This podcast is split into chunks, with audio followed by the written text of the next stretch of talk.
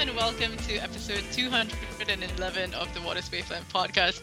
I'm your host, Wei Shen, and as usual, I have my favorite co host with me here today. Hey T, how's it going? It's going great, Wei Shen. That's good to hear. Uh, well, to our loyal listeners, I'm so sorry. We are so sorry that we we didn't put on an episode last week. But to be to be honest, we actually recorded something, but uh, uh, we thought it wouldn't be as beneficial, you know, for you guys to listen to Tony and I ramble on about some shit. So Yeah. Yeah. this week we actually have a guest for you. Thank Um, God. but yes, before we get into that, uh, Tony, do you want to tell us what's happening this week? Sure. This week, uh, as we previewed previously, uh, is the start of the Innovation Exchange for us. Um, it starts on September 9th, uh, Wednesday. Hopefully, this podcast is published on Tuesday before then. Um, but, you know, as I said previously, it wasn't our plan to have a virtual summit spread over three weeks in September. That's not what we had in mind for our Q3 and Q4 events. But, you know, here we are. You know, if I'm being, if we're being frank, it, it does suck because you know we'd rather be in person having the events. You know, it, it's a little bit more personal. You, you get to have a little more uh, chat. But you know, it is what it is, and you know, improvise, adapt, and overcome. Right. So there are going to be benefits to having the event this way. We hope anyway, uh, if we do it well. The original plan was to have these events run in New York, London, Tokyo, Hong Kong, Sydney, a few other jurisdictions. And if you weren't in one of those cities, you wouldn't have been able to hear the panelists that we have. And we, you know, uh, we we have some really really good panelists. Um, now you're going to get to hear experts from across the globe share their experience when it comes using uh, machine learning, everything we talk about, machine learning, distributed ledger, cloud tools, incorporating ESG data into the investment process.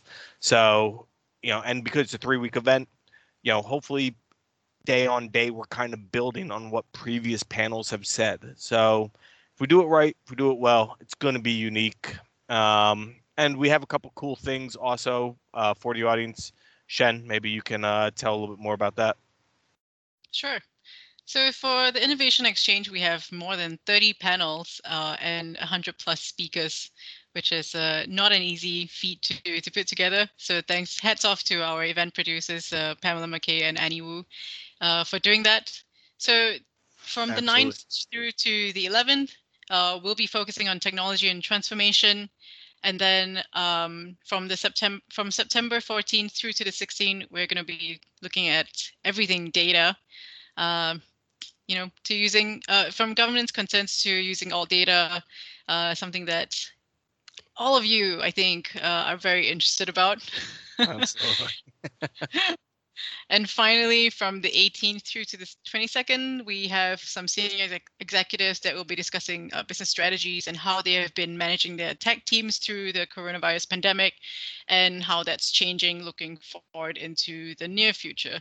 So while we won't be seeing each other in person during these three weeks, uh, the platform running this event will uh, actually includes a new AI matching tool that enables you to basically connect with uh, our global audience. So Mhm. hopefully you'll be able to carry on these conversations from some of the panels, you know, be, beyond the event. Uh, and also, uh, if you're registered for the Innovation Exchange, all the panels will be available on demand uh, through to the event's conclusion on the 22nd. So, I mean, if you do miss a panel because it's say, let's say 4 a.m. Uh, locally, uh, you can watch it at your own convenience until the 22nd. Yeah. Um, so yeah, that's it. Yeah. And if you are an end user, this event's free.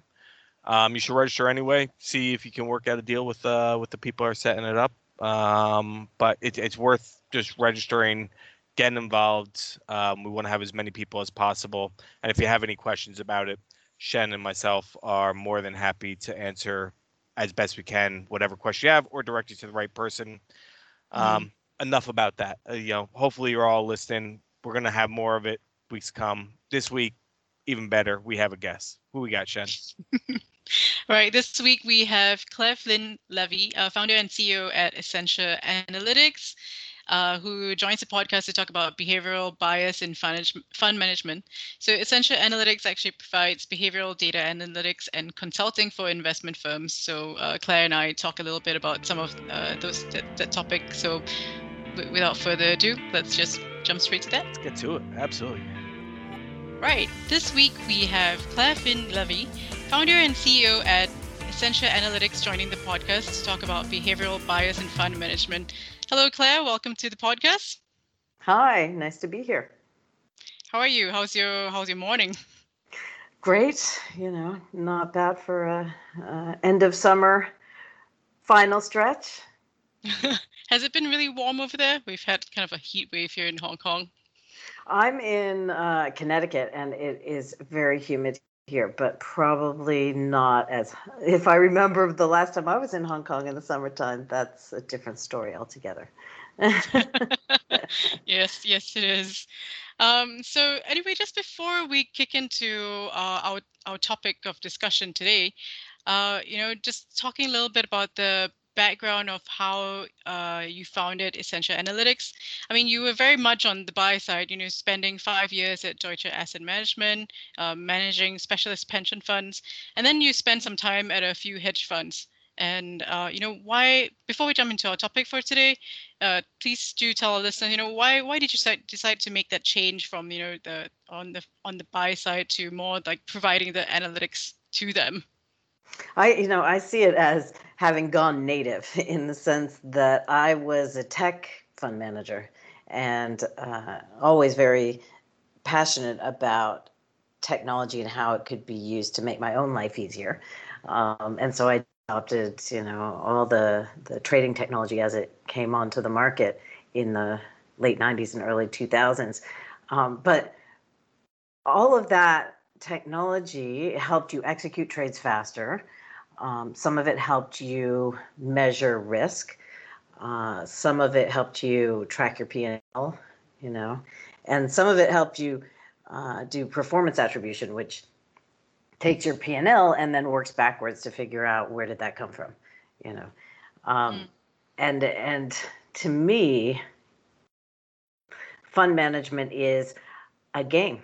I mean, I I don't mean to say that flippantly. It's not. it's it's a very very hard game, uh, but it is a game in the sense that you need a, a feedback loop in order to be able to continually improve it. Uh, it's a skill based activity, let's say, uh, just like tennis. You know, just like any any sport these days.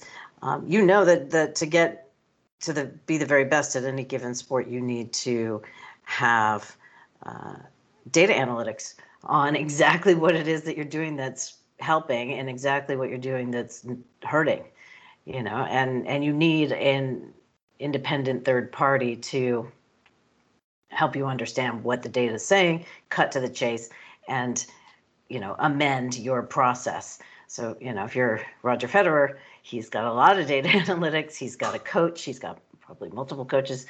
Um, and he's constantly looking in the mirror and reflecting and iterating and improving. And that's how you stay on top for that long. It's not easy to do. And, and you know, the, the state of competition in a sport like tennis or any other professional sport at this point is extremely intense, much higher uh, competition than than it was even 10 years ago or five years ago. Mean, it's getting it's getting fiercer and fiercer every day. Um, and I felt the same way about fund management. It wasn't it wasn't at that stage of getting as fierce as it is now back then. You know that when I was looking at this, but um, I really found it troubling that I couldn't see in the data driven mirror exactly what it is that I'm consistently good at, so I could do more of that, and what it is that I'm consistently screwing up, so I could do less of that. And that's why I set out to build that with Essentia. Okay, okay, that's that's interesting. I mean, yeah. So, how did you um, maybe give me a little bit of the background of how you built Essentia and how you actually created that feedback loop that uh, you didn't have while you were actually managing funds. And so, you know, to be able to learn what is, as you said, have that feedback loop, uh, know like, okay, I this this this wasn't a really good decision. I should shouldn't be doing this next time or this was a really good decision i did this and this and this you know give me uh, some example of uh, of how you did that um, sure. Well, you know, first of all, a fund manager's job is to make decisions, right? And and some right. proportion of those decisions results in a trade, and you know, some portion does not result in a trade, and you know no one's recording those decisions that don't result in a trade. Or if they are, they might be recording it on a piece of paper or in a spreadsheet, you know, as a matter of journaling. Um, but they are recording all of the the decisions they make that do result in a trade because the trade is you know entered into an order management system and it it has a life uh, a data life that goes on. Um, and that that's been the case for decades. So every fund manager has a, a database of every decision that they've made that has resulted in a trade. Um, how they're using that data is up to them. And and most people are not using that data for anything much maybe for the odd one-off analysis exercise. Um, but what we set out to do at essentia is to say let's first let's start by taking all of the historical trades that you've ever done. Um, and and the data needs to be accurate. So we you know we have quite high standards around um, cleanliness and and that sort of thing. But um, let's get your data into a, a pretty pristine state and let's analyze it and let's see are there uh, patterns in this data around when you make trading decisions or how you you know what happens basically every time you do a certain type of decision in a certain context? Are there any patterns um, in that? And uh, that is a mathematical exercise uh, that you know find find a bunch of uh, really smart people with a lot of domain experience in fund management. Who, so therefore, people who can do the calculations and people who know which questions to ask, and that's you know the really hard part. Um, put that together, and you can build a system that makes it possible for you to do this on an ongoing basis. But the the key is that most fund managers have at least dabbled with journaling about their ideas and capturing the reasons that they're they're doing what they're doing. Um, but they don't necessarily do anything with that data. It's kind of a pain. It's definitely a pain if it's in paper notebooks, and if it's in Excel, even then, it's like mm, there's only so much you can do with it. So what we did was build a, a, system that started by analyzing all the data and sort of showing yourself, you know, you're showing you yourself in the mirror and saying, okay, here are the patterns that are helping you, and here are the patterns that are hurting you. And then what we do is um, sort of uh, shortcut it so that the the portfolio manager can get those messages and then embed them into their investment process so you know it's all well and good to get a bunch of analysis about your historical trading behavior. This doesn't mean you're going to change anything. Even if it's like really often it says stop doing that you know people have habits and and and the market doesn't stop. You don't get a lot of time to you know step up and think about the shot before it the ball is coming at you in fund management. It's like constantly all day every day the ball is coming at you uh, and so right. what we do is say we're going to just push. We're going to push that piece to you. We're going to ask you questions on an ongoing basis that help you capture the why around your decision making. And as we do that, we can get more and more granular about the patterns that we're detecting in your data. Um, mm. And it, it becomes incredibly valuable to people to have that that ongoing mirror that gets better and better every time you use it. Okay, well, I mean, I've I've never personally been a fund manager, or, you know, uh, I mean, managing my own funds is another question. but, um, you know, uh, I, I, a, a lot of times we've heard like the before analytics came about, and before we actually had good data analytics, or uh, companies had access to, uh, maybe even their own data. Um, a lot of trading decisions were actually made from gut feeling, right? Mm-hmm. And I mean, I think a portion of that is still true, but now they have analytics to kind of back back that gut feeling up or not. Is that's correct, right? Exactly. Yeah. Yeah, and to understand if you're if you're able to capture the fact that you're having the gut feeling every time you have it, then then we can understand does that gut feeling predict something good or bad or nothing maybe it's mm. noise you know but we sort of get taught i got taught in my career all the way through trust your gut trust your gut well actually that's not necessarily the best advice in certain situations it is like i have learned that when it comes to meeting somebody and judging somebody's character i should trust my gut um, mm-hmm. when it comes to making a decision about which way to turn when I walk out of a building on a street that I've never been on before. I've learned not to trust my gut. I, I, haven't quite proved that I should do the opposite of my gut yet, but you know, the, there's a, a, mathematical exercise in that. It may be predictive, um, but the point is that the your gut is not always helpful, but sometimes it is. And if you could distinguish between the times to listen to it and the times not to listen to it, um, yeah, it makes life a lot easier. You you know you mm. start getting that much more uh, precise and and get things right just ever so slightly more often, and it makes a big difference in performance terms. Okay, so what are some of those common patterns that uh, you know uh, that you've helped some of your clients identify? Uh, you know, are there and and and you you have a couple of clients, right? So are there any commonalities between between them in terms of the the types of biases and patterns that may occur? Well, so yeah, I mean there there are, um, and and we noticed that from working one to one with lots of portfolio managers, you see the same themes crop up. Um, and yet, only recently did we do an analysis that looks across all these different portfolios and says, okay, but but technically, are there, you know, clusters of of similarity? Do they all get their alpha from doing the same things? You know. Um, what are some and, examples and that, of that? Yeah, so I mean that that was uh, basically looking at six different types of decision. So a picking decision, entry timing decision, scaling in decisions, adding, trimming, scaling out, exiting, uh, sizing. And uh, we looked at, oh, it's more than six, but anyway, we looked at a lot of different types of decisions.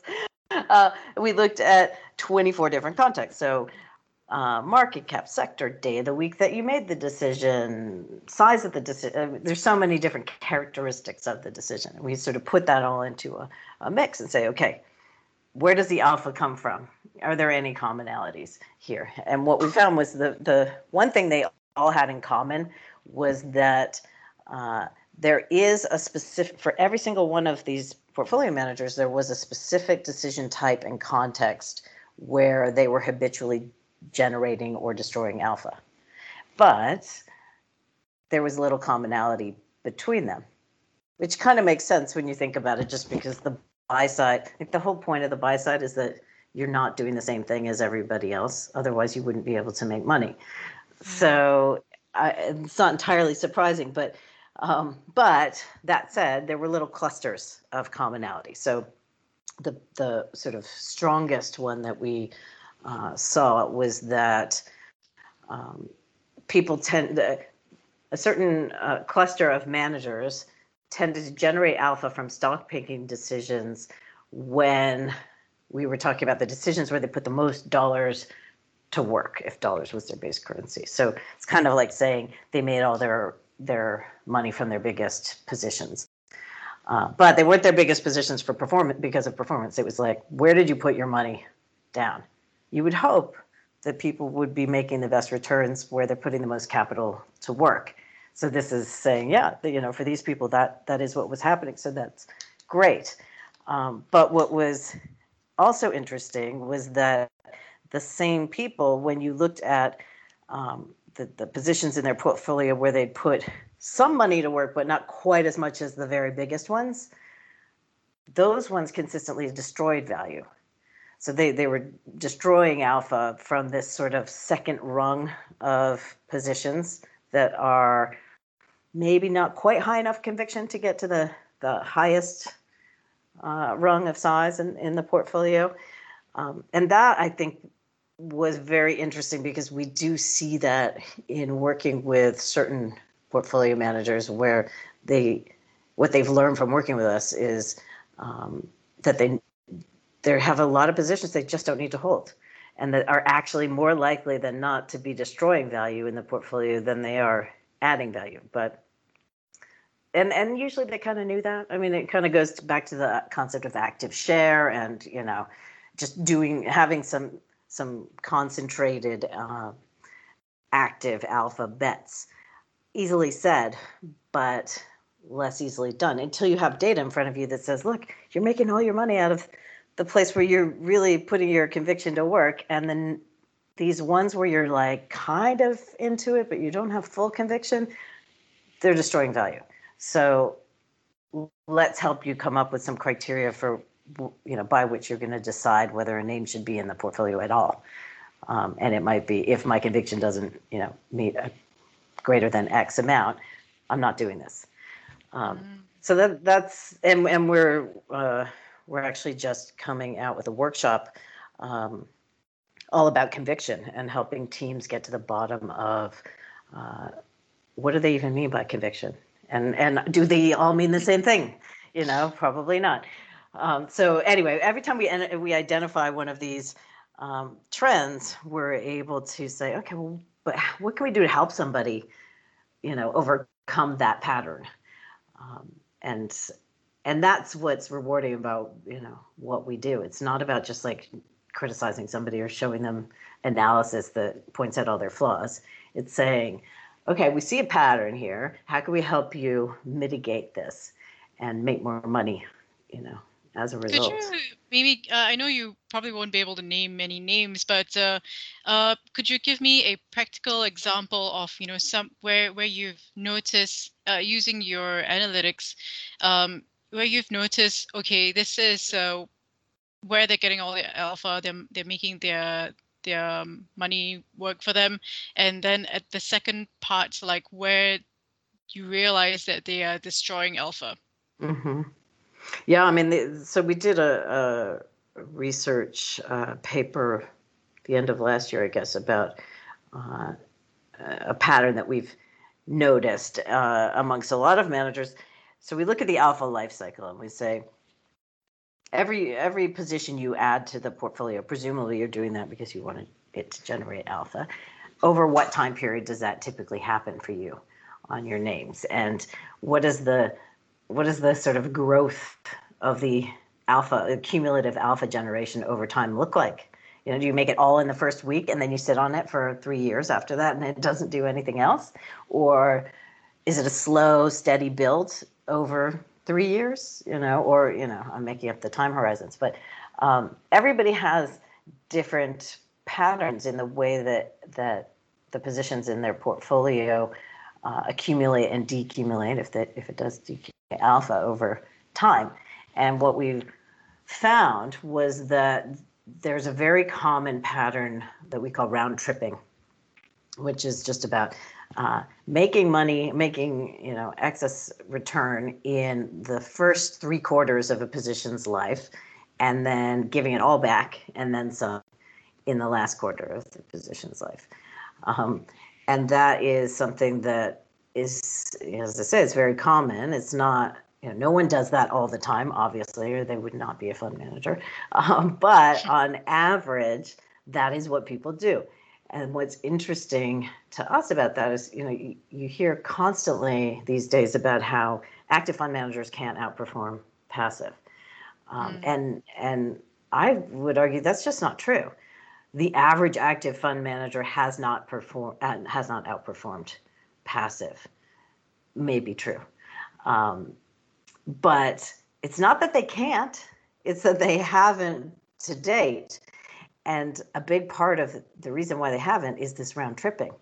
So what we found was that uh, a, the average portfolio manager in the analysis that we were doing, which goes across all our clients, was generating a lot of alpha in the first three quarters the, of the life of, of their positions, way more than necessary to outperform net of fees um, against a passive fund. But the problem was that they were then giving it back so if you could stop if you could give them a heads up at that point, you know, it's a little bit like staying at a party to the bitter end. Like you know it gets ugly at 3 a.m. You should not still be there at that hour. You know, it, eh, there's a point in the evening where you take profits, and there's a point in the life of a of a position in your portfolio where you take profits, and it can be very hard to see that point naturally, not least because, and this is where the behavioral bias uh, sort of comes in, we have a tendency to fall in love with the the positions that we own that are doing well. You know we get to know the management team. We really they do what they say they're going to do. We really trust them. We like this stock you know and and for good reason. Like it's all for good reason except that eventually it's time to ask for the check. It's time to to you know go home from the party and we tend to be less observant of the cracks as they start to show on these stocks that have done really well than we might be of something you know where it's not done so well. We haven't it hasn't been such a hero in the portfolio, um, and so we end up not realizing until it's too late that we need to be out of this. And it's it's a tragedy because the amount of alpha that that you give up by doing that, you know, you were so right, and now it's just an embarrassment. Um, no, every fund manager has been through that before, and no one wants to ever do it again. So what we found is, okay, if you could pinpoint this this sort of historical peak alpha point in a given portfolio manager's positions, it's not to say you know therefore always cut your positions at, at that point because it, it it's not as simple as that. Um, but what we're saying is, look, in general, historically, this would have been the right point to ask for the check. Um, so in future, we're going to give you a heads up when you're at that point and just ask you some questions that'll help you decide what you want to do next. Not going to tell you what to do, just going to prompt you to to use in in the you know there's a book called Thinking Fast and Slow that's very popular amongst the behavioral finance uh, well obviously that field but but fund managers who are into behavioral finance and the idea is you're you're moving a decision that you were making with your system one brain, which was to do nothing. I like this stock; it's going well. Um, to a system two brain decision, which is more critical, you know, more, more thinking, not not just like passively going with it, just actually stopping and thinking, hmm, you know, would I be a buyer of this stock today? If the answer is no, why am I not a seller? You know, you know, there there are questions one can ask oneself that that help you to sort of challenge your your status quo, um, and maybe you decide from answering those questions that you want to double up on that stock. Fine, but at least you've thought about it hard and you've you know been deliberate about it. Um, and what we've seen is that when you do that for people, so we we we call this a nudge, this prompt that comes to you and says, okay, here are the stocks you're currently holding that are at that peak point. Here are the questions you said you wanted to ask yourself. Um, people do make better decisions and preserve their alpha off the back of that. And we see it over and over again. I mean, we, we have seen 75% of the portfolio managers who have worked with Essentia for more than a year have improved their annual alpha generation. And on average, they've done it by 150 basis points a year. So a lot of alpha and okay. it, it, you know it comes from just making these tweaks using data to reflect and then making little little sort of extra mechanisms to help you do your process the process you said you were doing before it helps but that nudge isn't necessarily uh, as you as you said that i mean it's just a nudge at the end of the day the fund managers uh, the portfolio managers are still the ones deciding what to do with it mm-hmm. whether uh, a i'm not going to touch it i'm just going to leave it as is or b i'm going to double down or i'm going to sell what whatever um, so is it just the the prompting of uh, or, or, the, the prompt of like asking the questions kind of like self-reflecting almost like oh do i really like this stop uh, today? Do i uh, you know is there should i add more? Should i sell? You know uh, it's at its alpha peak right now. Um, so does that is that really the the whole point of it all? Just to question um, that uh, I, I guess that particular uh, let's say, for example, stock um, at a particular time. Yeah, I mean, it, it's about giving the human the work that the human is good at, and the machine the work that the machine is good at. The machine is good at doing all the analysis to figure out when to ask you this question, and the human is good at knowing what questions to ask to make the judgment call, and then is the human is good at making the judgment call. But if you could not make the human spend its energy you know doing all the data analysis and and trying to work up to how do i know when to ask myself this question. Um, that's the beauty of of machine learning and you know ai and and all the stuff that's going on with this technology. It's it's creating the the sort of advanced assistant that a fund manager needs to to not take away the fund manager's job the, the that person gets to decide exactly what the assistant is, you know, notifying them about and what it's asking when it does. But it's all about like, if my job is just to make the decision, I need to know when, you know, prompt me when I need to make a decision and remind me of how I said I wanted to make this decision. And then I'll do it, you know, and, and so it's, um, it's just about being more efficient for the, for the fund manager. Um, yeah. Okay. I think it's it's it's a cool example of that human machine uh, combo that's starting to emerge. Uh, well, speaking of machine, um, you know, a, a lot of uh, the buy side are actually uh, actually use AI to um, augment their decision making uh, process, right? Uh, whether that is in stock selection or, um, or or so on. You know, so what happens then? And maybe we're going down the rabbit hole here a bit. But what happens then when you know? Does that then introduce like an AI bias to that whole decision making process? And you know how how then can um, Essentia actually help to perhaps figure out if I mean they can figure out there's a bias in in the human part of the decision making process but would would it be able to figure out the bias in the ai system that a fund manager might be using uh, well i mean if you think about it the so uh, an algorithm that makes investment decisions it's it's just a proxy for human making investment decisions. It it may make a lot more of those decisions, and it might make smaller ones. You know, it'll behave differently, but ultimately it's using some factors and basing its decisions on these factors you know and and that is you, know, you can argue which one makes better decisions. It just depends you know the algorithms aren't magically excellent. They're only as good as the humans who program them. Um, mm. the, the humans that program them are of course capable of programming bias into them and we've seen that in you know all sorts of parts of, of life where it's becoming clear that algorithms are biased and is you know causing problems. Um, but the uh, some of the bias is on purpose you know that they might there there are some things that the people are programming into algorithms that would turn up as bias maybe but that are intentional.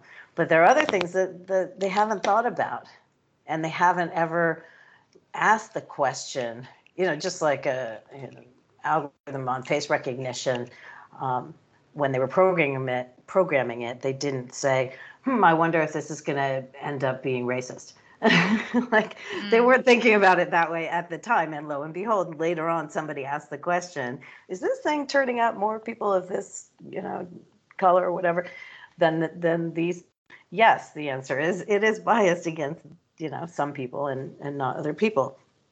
But you can't know every question to ask at the outset to you know make sure that you mitigate every single bias. So um, it's just as relevant to uh, a quant fund even a even a super pure quant fund where no human gets involved beyond uh, writing the algorithm in the first place it still needs to take a step back and look in the mirror you know, it might do that itself in a very advanced world, but actually the humans who are programming it should be taking a, you know, doing a little MOT or some blood work or or something, some check on is this thing doing what we need for it to be doing? And is it expressing any biased behavior that in a human would be, you know, you would want to use an algorithm to get rid of? Um, mm-hmm. But in, in most cases, actually, you don't have an algorithm that just is set it and forget it and it just does its thing. You have humans who are constantly messing with the algorithm or stop turning it off or turning it back on. And you know, sometimes you you have uh, more and more you, we're seeing fund managers who are fundamental stock pickers, so quite sort of human naturally uh, in their decision making, but that are, are increasingly integrating quant screens and you know other tools that can help them uh, as as you pointed out before, pick the picking decision, help them with the picking decision, and help them um, surface ideas faster, um, and and make decisions between different ideas. Um, but often you also see, you know, so this is a human fund manager who has a quant screen that's giving them, you know, scores of things. It's saying this thing is a buy because it scores this, this thing's a sell because it scores that. Um, and then on the other side, you probably have human analysts who are also there to do the deeper work. Why is the quant machine saying this? Let's check that. Um, and maybe the human comes back and says, mm, "I disagree with the with the model." Now the fund, the human fund manager has to make a decision: Do I go with the model or do I go with the human analyst? So you, you know it gets even more complicated. So you want and and then if you're the fund manager, you want to be able to reflect on when I go with the human, am I right? Am I wrong? Mm. Like they're making these decisions all the time, but they don't necessarily get feedback on whether they're doing that well or not. And if the answer was every time you defer to the human, you're wrong. Fine. You know what? Fine. the PM would just be like, okay, fine. I, I will not do that anymore. You know, but prove to me that that's the case and that that not deferring to the human would have a positive impact on the portfolio and you know i'll do it. Um, okay. yeah. So, um, and and just to wrap up here, um, you know, so what are the challenges you've seen in fund managers, like maybe when they come to considering uh, behavioral analytics and whether they should be ad- adopting that to kind of, I, I, guess, reflect on themselves and prove whether they, they are making decisions at the right time and at, I guess, at the right scale or whatever. You know, all the patterns that that are mentioned and and and so forth. You know, what sort of challenges lie there um, are, uh, and and how how I guess moving forward, how do you see that changing, uh, particularly when it comes to active versus passive management space? Mm-hmm. Um, well, the biggest challenge is fear, and and that's the truth. Mm-hmm. there are a lot of people who are who are afraid to look in the mirror and you know see proof that they're not perfect. And it's weird like that's just a very natural survival mechanism right? You know like i'd rather not think about all the ways that i'm not perfect also. And and yet if i want to compete you know and if i want to continuously improve then I need to suck it up and look in the mirror and acknowledge the ways that I'm not perfect and not beat myself up about them because they're just the baseline. Because now I'm trying to improve. You know, it's like mm. when you hire a personal trainer and they, you know, squeeze your fat and measure measure every inch of you. It's not fun that that part of it. But the point is to set the baseline and then have the ability to measure yourself against it. And uh, there are some people who just are not up for that and we'll never be up for that. And and in this industry, we've been in a, uh, a sort of habit of not not scrutinizing managers um, beyond the basic performance information that that they supply. So there's a there's a culture of you know uh, bare minimum information like you know op- opacity in general in fund management is something that the is is getting better every day. I mean, post financial crisis that has started to change, but historically, before that point, it was all about give away as little information as you possibly can, and therefore nobody was really, you know, questioning the manager, pushing them that hard on their decision making, and so to suddenly start doing this now when you've been running money for 30 years would be a pretty painful thing for a lot of people, and a lot of egos, you know, really couldn't handle that. Um, but at, in fund management, as in every other industry, um, there's a generational shift going. On. So you have people who uh, want to compete for the foreseeable. So you know, don't expect to leave the industry in the next five years. Um, those people are into this, and then you have all the young people who are you know earlier in their fund management careers who still exist. I mean, active fund management does still attract uh, really smart young people, but they're interested in taking it up a level, you know, and and uh, using technology to, you know, help them in a way that that the previous generation of fund managers we just never even had access to that, so couldn't even mm-hmm. fathom it. Um, so I think that's changing, and we are starting to see organizations also change. A lot of of these firms have, you know, turnover at the very top and uh, and some of these new leaders are saying, how do we drive this business if we don't even have visibility into what we're good at and what we're not good at? You know, how, we need first principles to understand where do we have a competitive advantage performance wise i mean there's marketing wise there's lots of analysis going on there but performance wise do we have a competitive advantage? And if so where is it and how do we lean into that and not do all the stuff that you know we don't really have an advantage of at, at doing that? And they need data analytics for that. Uh, but it's a slow it's a slow thing. And so it's been uh, we've we've actually uh, recently come out with a new uh, product called Essentia Insight Enterprise, which is basically our existing service, but tailored to the needs of uh, larger organizations that have big teams where some of the fund managers would rather die than look in the mirror like like they just do not want to know. But that's fine. They don't have to do it. You know the the packaging of it is such that you can let the people who are into this do it and the people who are not into it don't have to do it and we'll see you know in five years who's who's still there and who's not um, have a prediction but you know that's cool like i the one thing you learn a lot about in in doing this sort of uh, business is human behavior and and vulnerability and like yeah people are imperfect all of us you know yeah. so it is what it okay. is. We don't judge. Right right. Um and yeah i, I think it, it's it's true that uh, and, and this whole uh, idea of like looking in the mirror it's it's very relatable like to everyday life even. Not even uh, not only to how i am uh, how a fund manager is applying this to their uh, portfolio decisions. Um, but yeah in everyday life too. So well thank you very much for joining me on the podcast this week Clare. I appreciate the time you took to chat with me. It was a pleasure. Thank you